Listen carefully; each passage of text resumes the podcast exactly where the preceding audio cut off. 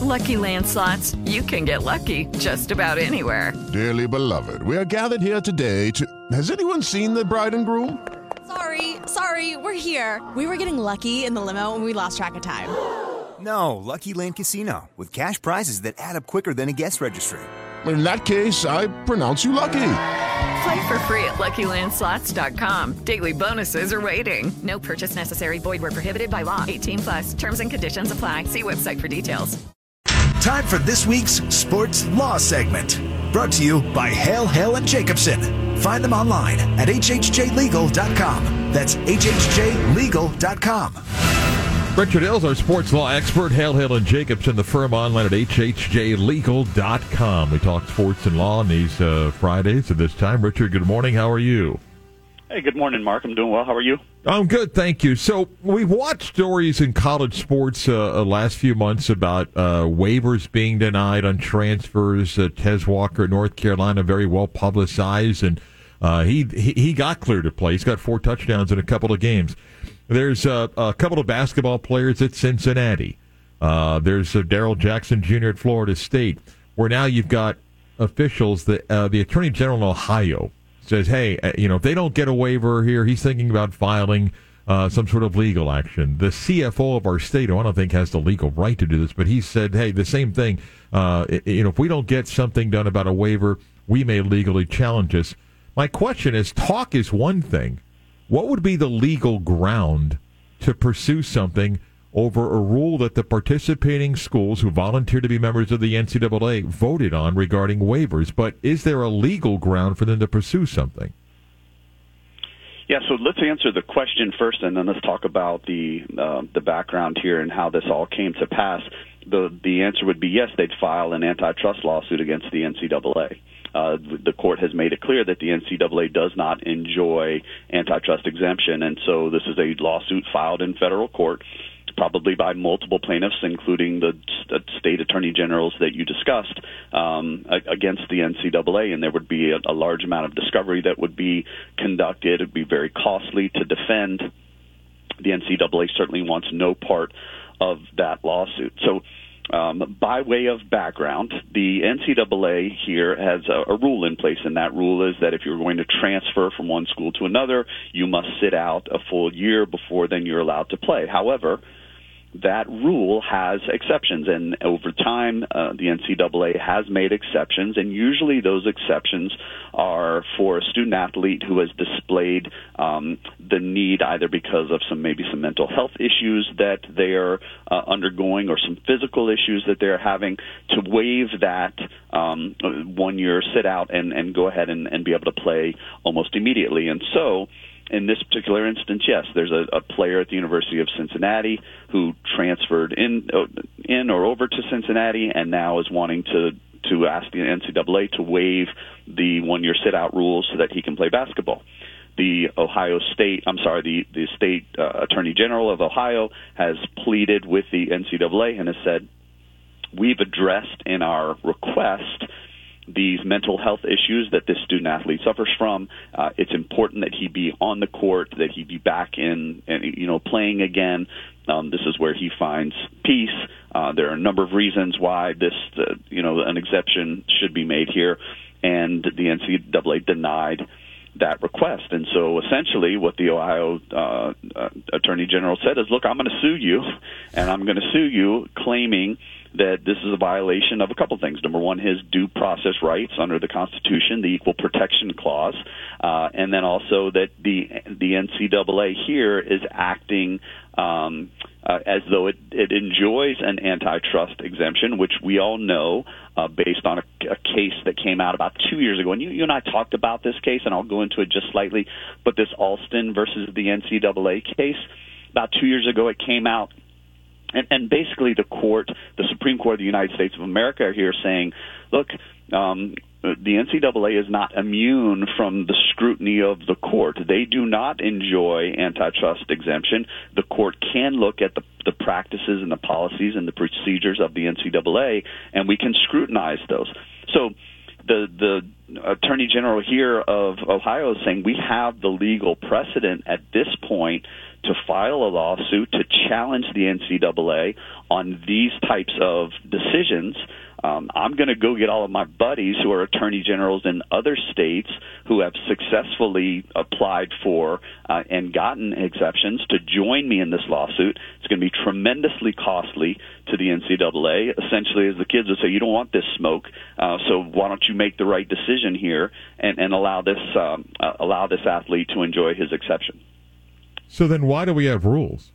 I mean, what's the point? I, I, I, and I understand everything you're saying legally, but Cincinnati is a a member of the NCAA. They volunteered to become a member. Uh, they and the conference that they play in agreed to the transfer rule. What they don't like is, and there wasn't a rule change in January. They reiterated the need to enforce the rule regarding a one-time transfer and the policy of transferring a second time. They don't like that the mental health waiver was denied because that's where they went back to apply the rule. And we'll understand what you're saying can they prove that if he doesn't play basketball, it's not mentally good for him? How about the fact, okay, if he's got uh, uh some mental health issues, then fine. Here's the support staff for it. Uh, when did the rule apply then?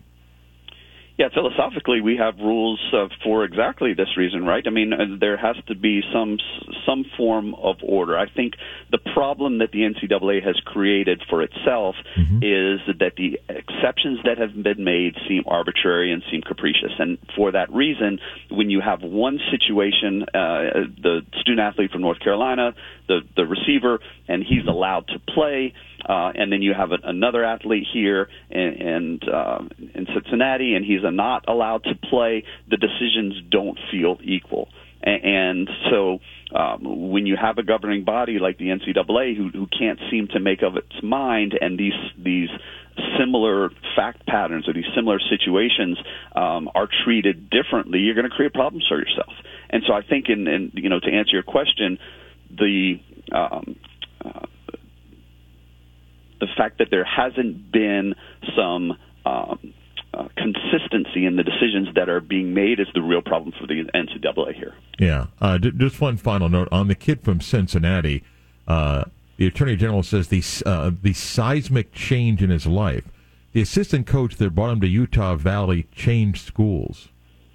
That's the change in his life. That's why he left Utah Valley to go to Cincinnati. I don't know if it's a seismic change in his life. Let's get to some other stories.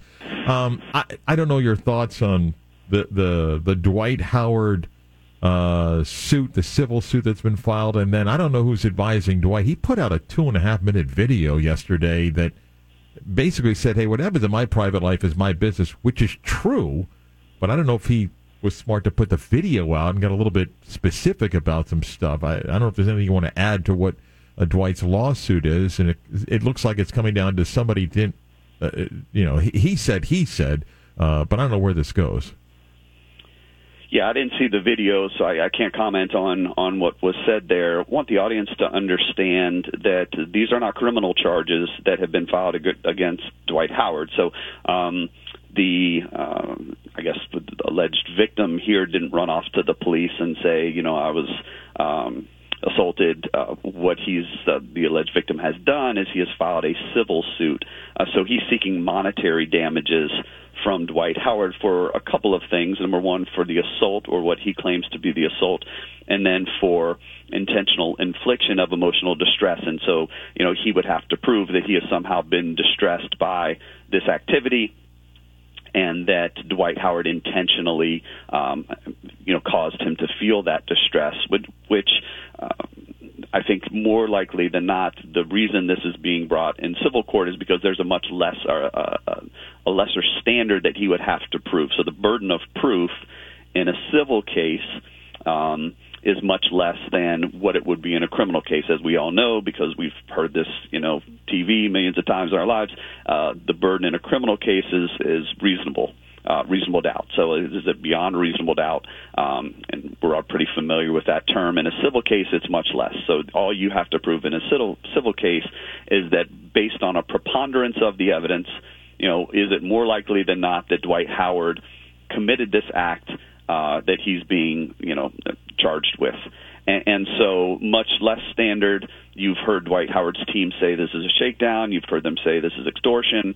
Um, you've heard them say this was consensual, and now we, we're faced with a situation where um, there's some remorse, uh, and and the victim now is seeking monetary damages from Dwight Howard. You know, essentially, this if, if this case continues and and there is a, not a settlement agreement that is reached, we would have a jury trial where Dwight Howard and the the alleged victim would get up on the stand. They would tell their side of the story, and a jury of their peers would have to determine who's telling the truth. Uh, is there any truth to the claims that are being made, and if so, should Dwight Howard have to pay? Uh, so, an interesting, you know, set of circumstances that have arisen in terms of the PR behind it. I, I don't know why you take this to the media. I don't know why this is something you want played out in public. Only Dwight Howard and his team can kind of speak to that. Um, it, it appears for a long while now they they weren't trying to do that. They were trying to kind of deal with it behind closed doors. But now that it's been made public, I guess um, the gloves are off and everybody's going to start swinging. So we'll see what happens. Yeah, we'll see. I mean, Dwight put a two and a half minute video out that he, he explains a lot, and and uh, it's one of those like, wow, not quite sure would have done that, but we'll see where the story uh, goes. Good stuff, Richard. Thank you. Have a nice weekend. I really appreciate it.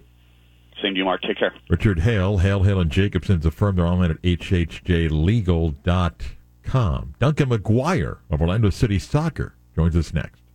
Hey guys, it is Ryan. I'm not sure if you know this about me, but I'm a bit of a fun fanatic when I can. I like to work, but I like fun too. It's a thing. And now the truth is out there. I can tell you about my favorite place to have fun Chumba Casino. They have hundreds of social casino style games to choose from, with new games released each week. You can play for free anytime, anywhere. And each day brings a new chance to collect daily bonuses. So join me in the fun. Sign up now at chumbacasino.com. No purchase necessary. Group. Void were prohibited by law. See terms and conditions. 18 plus.